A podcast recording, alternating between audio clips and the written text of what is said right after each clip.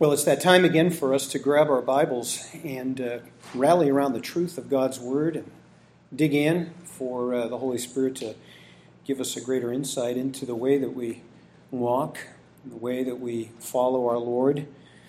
Uh, we are in Hebrews chapter 11, so if you take your Bibles and turn to Hebrews 11 and be ready, you might want to have your finger at Exodus 14 as well, which is the really the Old Testament context that the writer has in mind here. You can do that. As you're turning, let me just uh, say a few words to kind of set the stage. If we polled our church today and asked, what is the most difficult part of life that you've been faced with to date? The most difficult.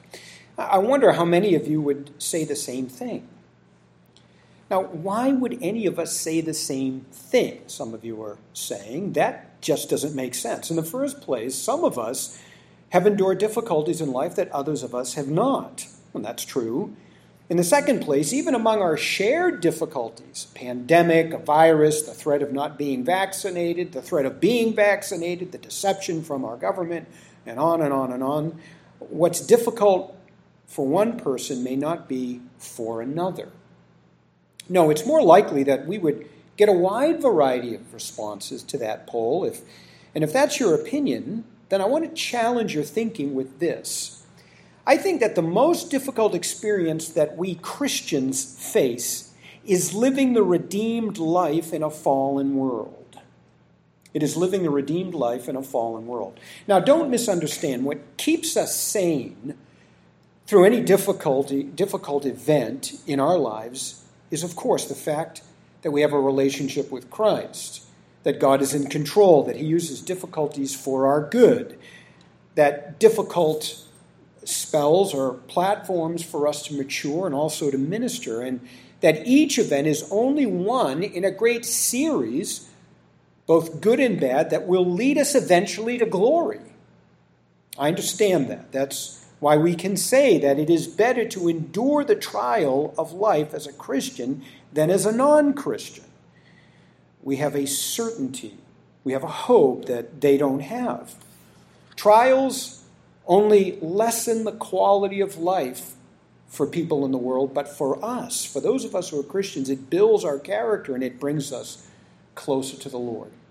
Now, having said all that, though, maintaining a level of sanity and even joy through tough times doesn't make the pain from them any less real or severe. When Paul said in Romans chapter 8 that nothing can separate us from the love of Christ, he didn't mean that Christ's love would necessarily keep us from suffering, tribulation, or trouble, persecution, famine, nakedness, danger, or the sword. No, God may even use them to bring us home if he should decide. Add to that God's will for us to endure trials, albeit only ones that we can bear, whether it feels like we can or not. Or maybe He gives us a physical handicap that limits us in some way and makes us feel less than our best. But Job's suffering was good for him, right? And Paul's God given thorn kept him from boasting and magnified God's power in his life. The psalmist testified, It is good for me that I was afflicted, so that I may learn your statutes. Psalm 119. Jesus once said, Woe to you when all the people speak well of you, for their fathers used to treat the false prophets the same way. The implication is that true prophets who take God's way will not be so well treated because they speak God's truth and they annoy everyone. I want to challenge you this morning to think about how difficult God's way is for His elect and how necessary it is to live it by faith. That is the main idea of our passage this morning, Hebrews 11. We're in verse 29. And I'll say it this way faith perseveres in God's way, no matter how impossible it may seem to us. Here's verse 29. By faith, they passed through the Red Sea as though dry land, as through dry land.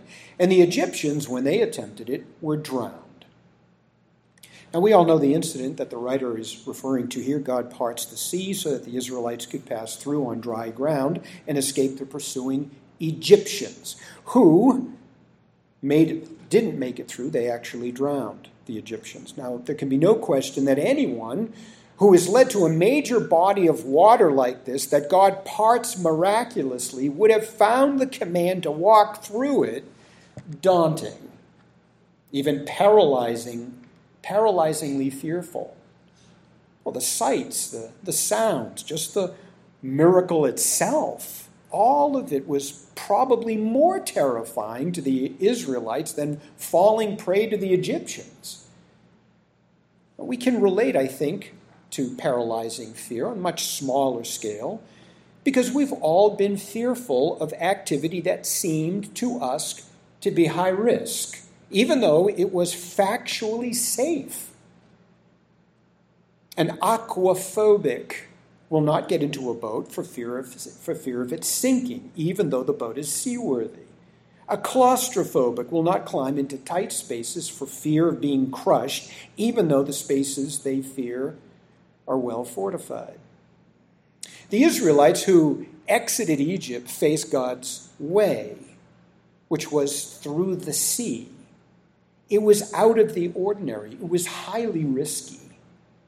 But as risky as it must have seemed to them, it was a risk worth taking because they were counting on God's promises to deliver them to a better country. That was the faith. Such faith allowed them to proceed. They trusted in the Lord's promises of future blessing and especially the one that he was about to make them in the next few moments. You will walk through on the other side on dry ground. Now, a word of clarification here is necessary, I think, at this point, since the Exodus account gives us no record of a confident, trusting people. If you remember, quite the contrary. Uh, once they arrived at the edge of the sea with nowhere to go, they revealed their true rebellious colors, didn't they? Exodus 14. It says, They said to Moses, Is it because there were no graves in Egypt that you, would, that you have taken us away to die in the wilderness? Why have you dealt with us in this way, bringing us out of Egypt? Is this not the word that we spoke to you in Egypt, saying, Leave us alone so that we may serve the Egyptians? For it would have been better for us to serve the Egyptians than to die in the wilderness. And by the way, after they passed through the sea with not so much as a drop on them, their confidence in God would turn to doubt and they would rebel again a couple of weeks later. And this time, God sentenced them to wander the desert until they died, everyone 20 years and older. Far from being sterling examples of faithful spiritual warriors, there's every indication from the text that they were characterized by doubt, depravity, and they did not live by faith in God's promise of future blessing. So what's Hebrews 11:29 referring to? Well, I want you to observe in the first place that Moses was, as we've argued for a while now, certainly a genuine believer in Messiah. As representative of the nation, he led them by faith through the sea. In Exodus 14, verses 13 and 14, we have his encouraging words to them recorded Do not fear. Stand by and see the salvation of the Lord, which he will perform for you today. For the Egyptians whom you have seen today, you will never see them ever again. The Lord will fight for you while you keep silent. Well, that's all well and good, but the writer does say they, not he. The Holy Spirit, speaking through the writer, assures us that others also pass through by faith. They pass through the sea. Obviously, then, there was a remnant. They constituted the true Israel, as Paul would later confirm in his book to the Romans. It included, at the very least, Moses and his family, Moses' brother Aaron and his family, Caleb and Joshua and their families, it included these at least, and there were doubtless others. God saved a remnant. The majority of unbelieving Israelites happened to have benefited from the obedience of true believers among them as they followed them through the sea. But let's stay focused on the truth of verse 29 that God's way is daunting, difficult, out of the ordinary, at times seemingly impossible to us, and has to be lived by faith. That is the thrust of verse 29. I want to say God's way taxes us physically and mentally more than any other way because it is God's way and therefore the best way and the only way for his people to go. And the key to enduring his way is to walk it by faith in the covenant promises that he makes. The writer emphasizes that clearly by contrasting faithful, believing Israelite with the Egyptians. The latter had no faith in God's way, and therefore they found it quite intolerable, even lethal in their particular situation. They died. Endure it by faith, and you produce a harvest of righteousness. Now, this truth, I think, is a timely one because God's way is not the popular way to go for many Christians in America. I want you to listen very carefully to what I have to say. Most of them see God's way very differently. More of a walk in the park, I think. They neither know it nor think of it as demanding or taxing or fraught with dangers and requiring them to expend a good deal of energy, of their energy, and to be on constant red alert. That doesn't seem like the faith to them. Well, that's because they've adopted a path of least resistance as their preferred way to go in life. And they believe that way to be God's way.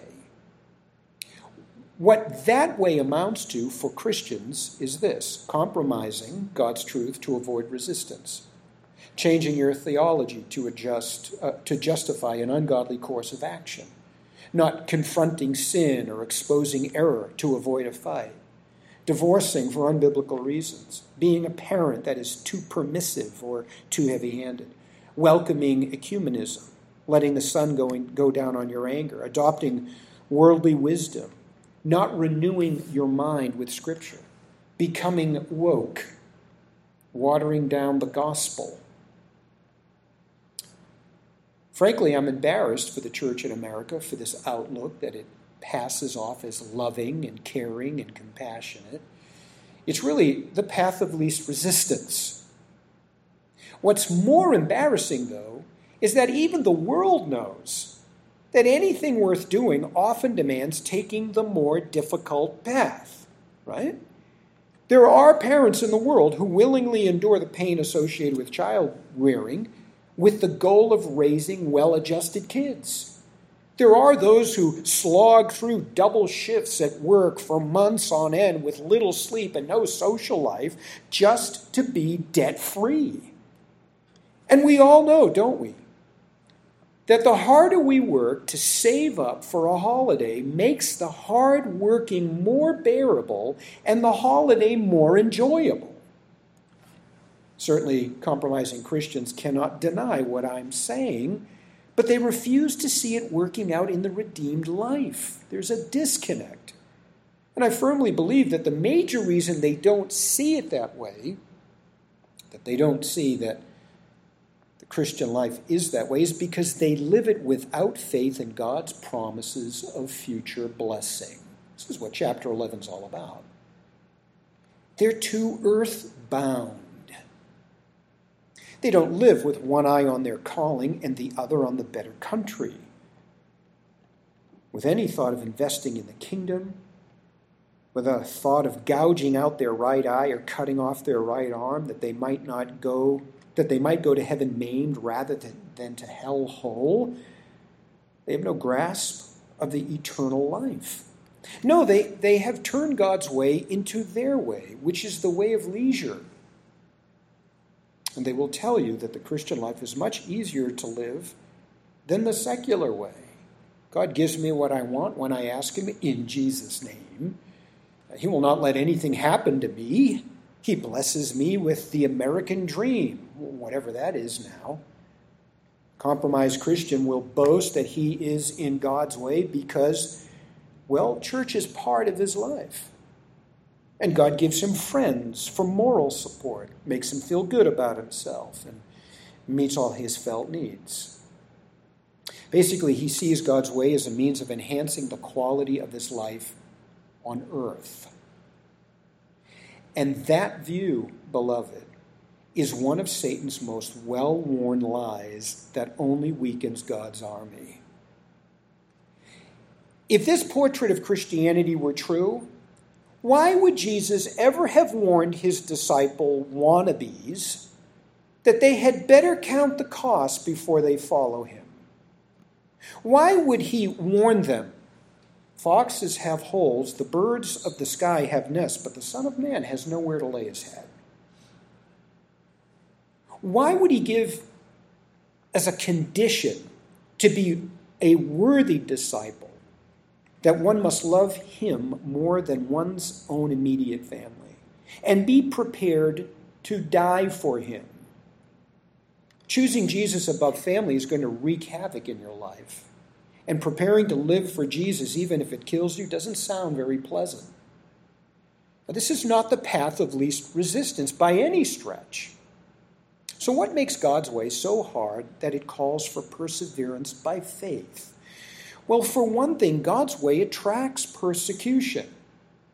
You need to know that.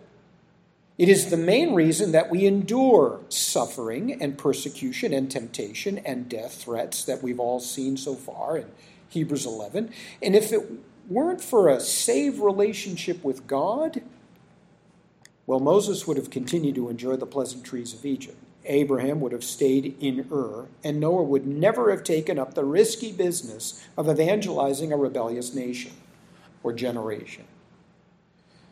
And for another thing, God's way is by nature burdensome. Hmm. Never heard that one before. Now, there's a statement that's a hard sell to the compromised modern church. Everyone there knows of Jesus' invitation of Matthew 11 to the weary and heavy laden to come to him for rest. Any burden associated with Jesus, we all know, is light. It's the path of least resistance. But what they seem to miss is that Jesus is talking about the way to be saved, not the way of the saved. It's a huge difference. Rest in Jesus' invitation is a figure for salvation. And he addresses the impossibility that anyone could attain it and escape God's wrath by his own religiosity. That's what Jesus is talking about. No one can ever appease God by what he does. No amount of charity or philanthropy, and certainly no religious rituals or practices, can ever win God's favor. No matter how many times you genuflect at a pew, cross yourself, or go to confession, none of that is what saves an individual prophet was quite clear that God considers all men's religious righteousness works to be filthy in his sight. You cannot be born into God's kingdom. You can't earn your way there. Cannot buy your way in or bargain for heaven. No. God's standard is perfection, absolute holiness, and anyone who is morally imperfect will and must face God's judgment. Every person falls into this category since every person is born with a sin nature. This is why we need Christ. This is the gospel. It says that any sinner can come to God on the merits of Christ's work alone and find God's acceptance.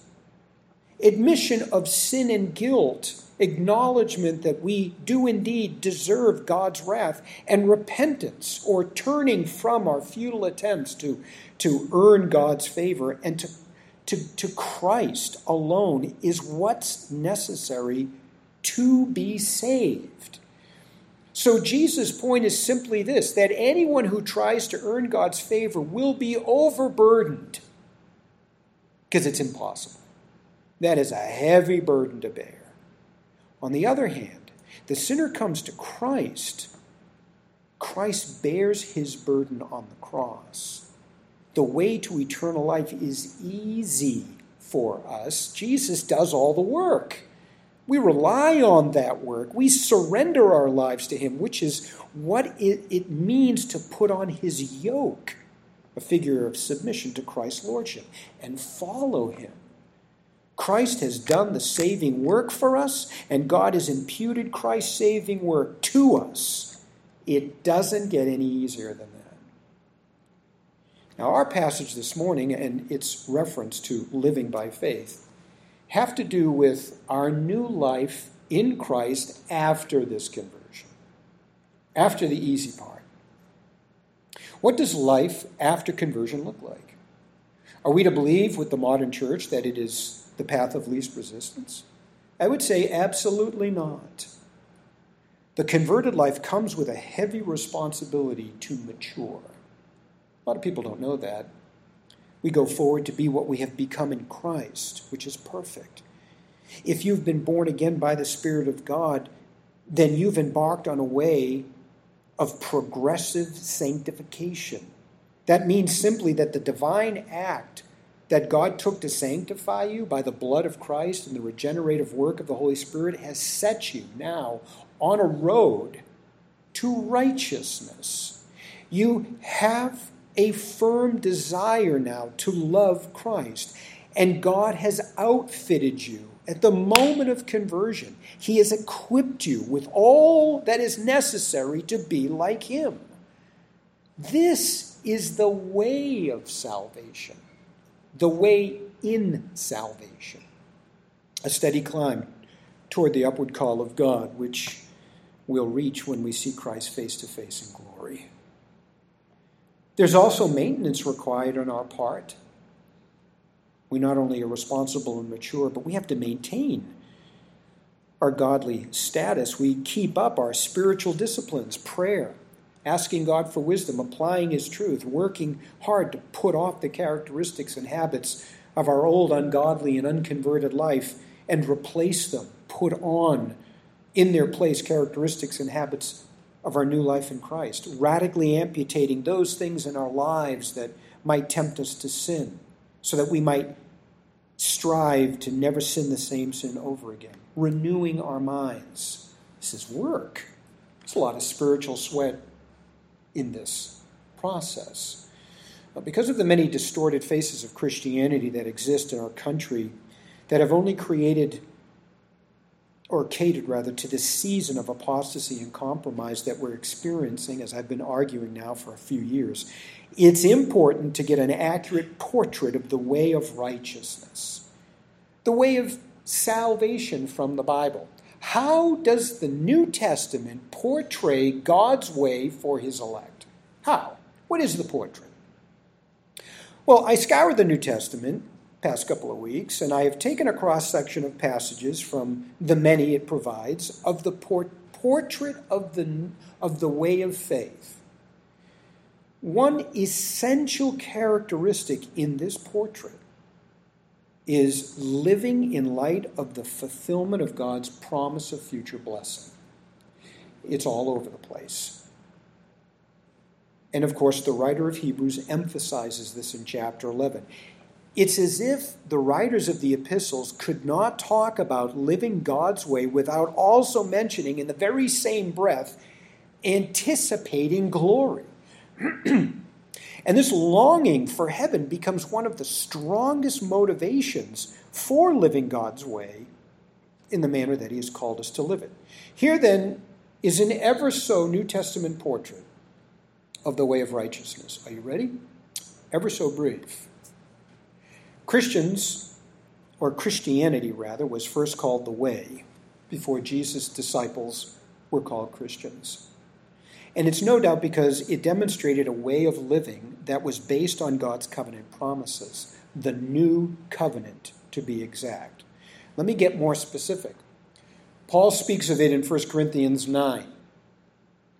In verses 24 to 27, he talks about he talks about Christianity or the way of God as a spiritual race that Christians run. This is not a relaxing sightseeing jaunt but an all out endurance run toward a goal which is glory. We run for our inheritance. Paul is clear that anticipating our, renew, our reward is a huge motivating factor in the way that we run. He says in verse 24, run in such a way that you win the prize. Now, the issue here is not whether we will win. We have won already in Christ. We have the inheritance, the prize waiting for us. Rather, the issue is that the way we run, we should run this race the way athletes do who win. And that way is aggressively and tirelessly and speedy in, with endurance and determination. He adds in verse 25 exercise self control. And he gives an example of what he means by this from his own life in verse 26. He says, I run in such a way not as to run aimlessly. God's way is all about knowing his will for us at all times and doing it. We run very purposefully. The only way to live the Christian life is by the light of God's revelation showing us the way. Obeying His word is the wisest way to live, the most productive way to live, the surest way to bring honor to God, and the only way to invest wisely in the kingdom. He continues with another figure. He says, I box in such a way as avoid hitting the air. Smart fighter makes every punch count, landing them on his target every time. Again, the idea is living God's way with precision and in verse 27, God's way demands that we strictly discipline our body and make it our slave. I like this part. Paul's reference to body is the flesh, with all its appetites. Our flesh houses all five of our senses that produce an array of feelings in us. As physical beings, God created us to enjoy the physical creation around us. And there are many pleasantries in God's creation that appeal to our physical senses and produce wonderful feelings and, and desires in us. But in a fallen world, those things that stimulate our senses are not all good and proper and holy. And because our flesh is still the last part of us to be redeemed, it can produce certain feelings in us that can lead us to lusts and ungodly wants and desires. So we have to be in control of our senses and the stimuli that we subject them to. Paul was strict with himself in this area, disciplined to keep his focus on godly stimuli, to keep himself from drifting. He says, so that after I have preached to others, I myself will not be disqualified. We don't have a whole lot of time to go into this idea of disqualification, uh, the Greek word really means to flunk the test. And that leads me to conclude against the popular view that Paul's not talking about being disqualified from a particular ministry, as he is talking about failing the test of faith. In other words, if he couldn't care less about being conscientious in God's way, putting to death ungodly lust, being precise about God's will, disciplining himself to stay obedient, well, then there's no good reason for him to think that he was a Christian. He would have been a pretender, drifting away from orthodoxy, from a sincere faith, and eventually revealing himself to be an apostate. It's the same idea that the writer of Hebrews has in chapter 6. Paul uses the metaphor of a long distance runner in other places as well, and the manner in which we're to run, according to Paul, is very noteworthy. Again, the portrait. Philippians 3:14 he says, "Run zealously. Press on toward the goal for the prize of the upward call of God in Jesus Christ." the pressing on here means to pursue something zealously tenaciously, always being at it, never letting up. And in verses 20 and 21, he gives the motivation for such a zealous advancement. He says, For our citizenship is in heaven, from which we also eagerly await for a Savior, the Lord Jesus Christ, who will transform our body of our lowly condition into conformity with his glorious body by the exertion of the power that he has even to subject all things to himself. The redeemed life is a fast paced, zealous endurance run toward our heavenly home because that's where we hold our citizenship. It's where the Lord will return from to collect us and bring us back, where he will transform our fleshly bodies into glorified ones. In Colossians 2:18 Paul says to run circumspectly, Take care that no one keeps defrauding you of your prize. The dangers along the way of the redeemed life are false teachers, apostates, and yes, even severely compromised leaders of the church that we once respected. Their deceptive doctrine will mislead you. So as we run, we need to run guardedly, carefully, cautiously, with awareness, so that we will not be hindered or slowed down or rerouted by these dangers. And notice, Paul finishes his thought with an emphasis on the better country. Chapter 3, verses 1 to 4. Keep seeking the things that are above, where Christ is seated, at the right hand of God. Set your minds on things that are above, not on things that are on the earth, for you have died and your life is hidden with Christ in God. When Christ, who is our life, is revealed, then you also will be revealed with him in glory. Is that not motivation enough to walk, or run, I should say, circumspectly? Let the promise of being with Christ in glory cause you to run circumspectly then, so that you will not be deceived. According to 1 Timothy 6:11, run wisely, not foolishly. Paul says, "Flee from these things, you man of God, and pursue righteousness, godliness, faith, love, perseverance, and gentleness." Avoiding what tempts us and pursuing what edifies us is what it means to fight the good fight. And once again, our motivation for a wise pursuit is heaven itself. See the, the connection in verse 12. Fight the good fight of faith, take hold of the eternal life to which you were called. Oh, this is such a clear reference to living now what we know will be true of us in heaven someday. That's what he means by taking hold of eternal life. As warriors, as champions of righteousness, we champion God's cause in our lives by enjoying now the eternal life reserved for us. How do we do that? We pursue a kingdom living that we will fully enjoy in glory. We live by kingdom principles now. Our full redemption, there is our motivation to live it as much as possible here. As verse 14 says, keeping the commandment without fault or reproach until the appearing of our Lord Jesus Christ. Realize what you've become, what's been entrusted to you, and what's waiting for you by grabbing for it, by reaching for it. So live your life as you know you will live it in heaven. Because someday you will be there for eternity, living it that way. According to 2 Timothy 2, Paul uses three metaphors to talk about God's way. In verse 3, we're soldiers, so running becomes fighting. How do we fight? Tenaciously. Verse 3 suffer hardship with me as a good soldier of Jesus Christ. Good soldiers never give up the fight, no matter how heated the battle becomes for them. They are tenacious, they are focused. Look at verse 4. No soldier in active service entangles himself in the affairs of every day so that he may please the one who enlisted him. Christians stay focused on heavenly concerns, not worldly ones. They're concerned about fulfilling their orders from their Lord and Commander.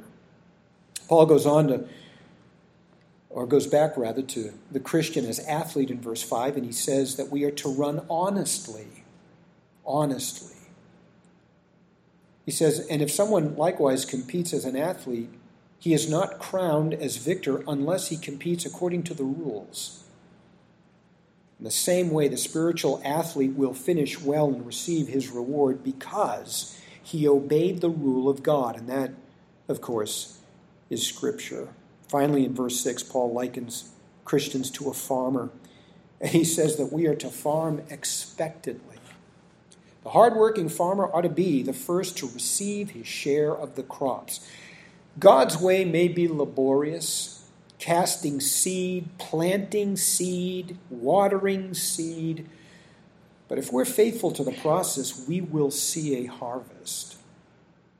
We will surely receive the fruits of our labor, some of which will be immediate in this life, but certainly all of it in heaven. which is the last thought that he leaves us with in verse 10. For this reason I endure all things for the sake of those who are chosen, so that they may also obtain the salvation which is in Christ Jesus, and with it, eternal glory. If you know Paul's life and what he went through to fulfill his calling, you know that it was no small matter for him to say that he endured all things for the sake of the elect.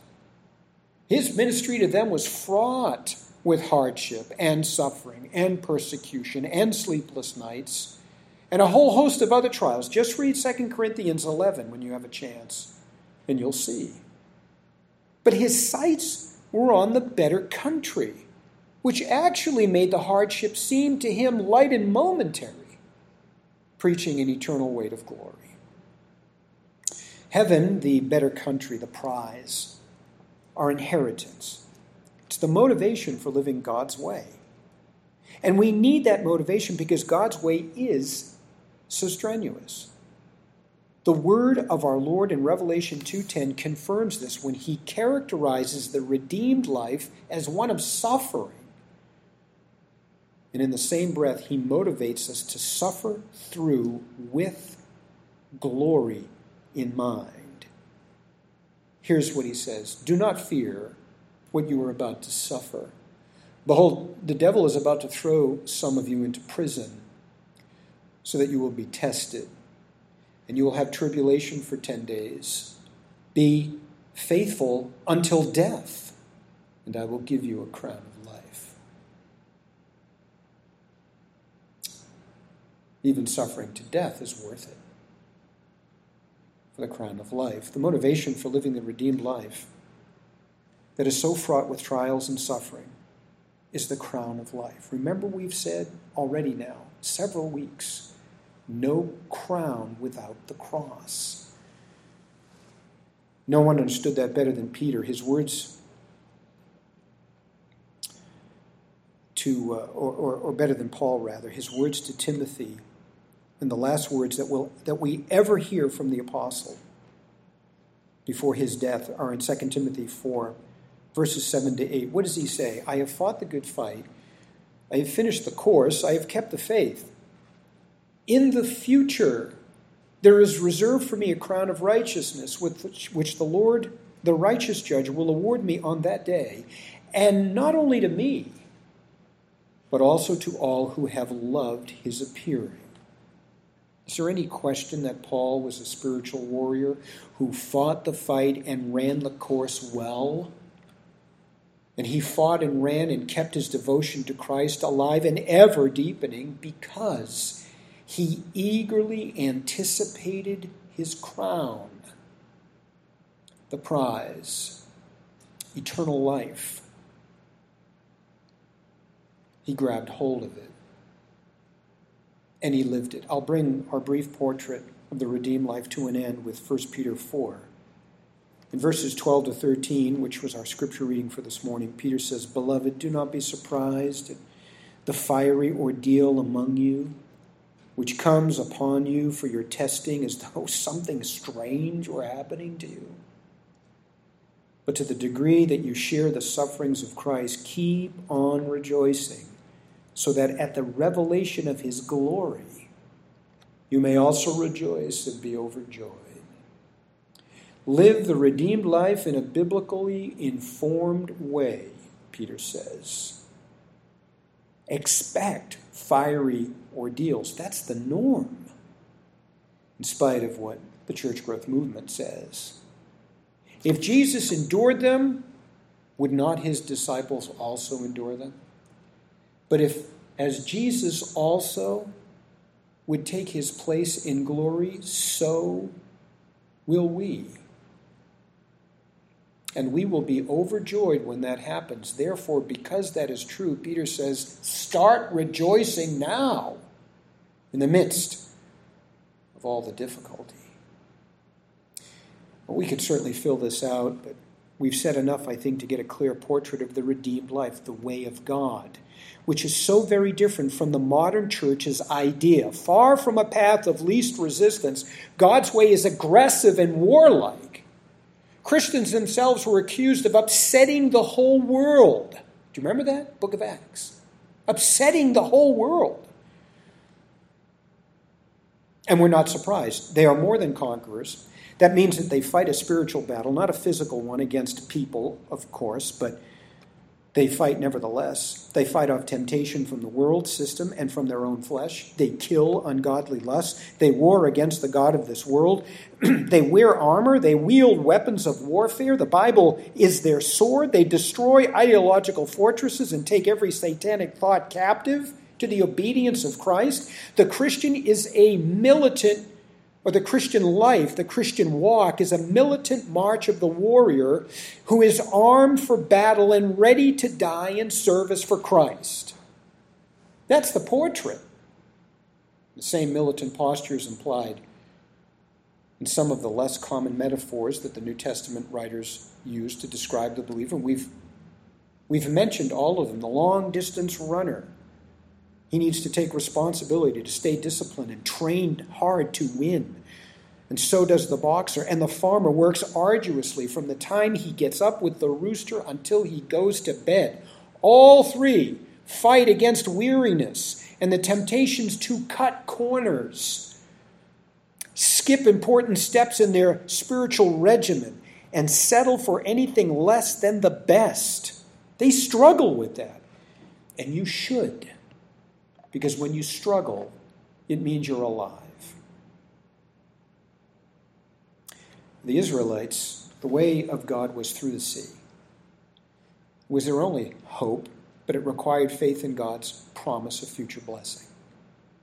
It's the same for Christians today, all of God's people. God's way for us is also through the sea. The redeemed life is often unimaginably difficult and ominous, and all the more against the backdrop of our secular surroundings. It's the way of righteousness. It is unpopular, narrow, fraught with all kinds of danger. Is the Christian life the most taxing, dangerous life there is? Oh, only if you live it obediently. John Bunyan saw it the same way and addressed it in his classic allegory, Pilgrim's Progress. While marching on God's way, Christian encounters Mr. Worldly Wiseman and after Mr. Worldly Wiseman learned that Evangelist had directed Christian to travel God's way to the celestial city to rid himself of his burden, he says, quote, I most certainly condemn him for his advice, for there is not a more dangerous and troublesome way ahead in all the world than that into which he has directed you. And you will prove this to be so if you submit to his guidance Indeed, you appear to have experienced some of this already. I notice dirt on you that surely comes from the slough of despond. And yet, the slough of despond is but the beginning of your sorrows, even as other pilgrims experience along the same way. Listen to me, since I am older than you. As you proceed along the way ahead, you're likely to experience wearisomeness and painfulness, hunger, perils, nakedness, sword, lions, dragons, darkness, and in a word, death. And what else? These things are certainly true since they have been confirmed by the testimony of many pilgrims. So, why should a man so carelessly place himself in danger by paying attention to the advice of a stranger. The advice comes from Scripture. The way is as he is described. And the reason it is worth it is because it dead ends into glory. We've argued from Hebrews 11:29 that faith perseveres in God's way no matter how impossible it may seem. This is certainly a biblical truth, and the value of understanding and embracing it is, at the very least, that we not become lax in our pursuit of holiness. You want to take the easy way out, and you belong to God, I will say this because He loves you, He will make that difficult with divine discipline and bring you back on the road that is narrow, that is tough. But because it's tough, we don't let our guard down. We don't get lazy. We don't think that we can coast our way to heaven or be sidetracked by the latest fad that has deceived the church. Just to reiterate, we are not saying that the redeemed life is not the best life there is. It is. There's nothing better than being reconciled to God. It is God's gift to us. Neither are we saying that it is not the most joyous way. It has to be if it leads to joy inexpressible. And that thought maintains our deep and abiding joy now. Neither are we saying that it is not the most rewarding. Again, it leads to a great inheritance, which motivates us to invest now. And there's no greater reward than growing closer to our Lord and becoming like Him in the midst of our pilgrimage. What we are saying is that it is a narrow road that runs in the opposite direction, right down the middle of the broad road to destruction and it's most, it is the most difficult way for Christians. These superlatives of God's way don't deny that it is the most difficult, even at times seemingly impossible. Rather, they are characteristics of it. And I think we all know that Something that produces such superlative experiences has got to be rigorous and worth it. It is. Make sure you're on it and that you're running well and that you're reaching for the goal.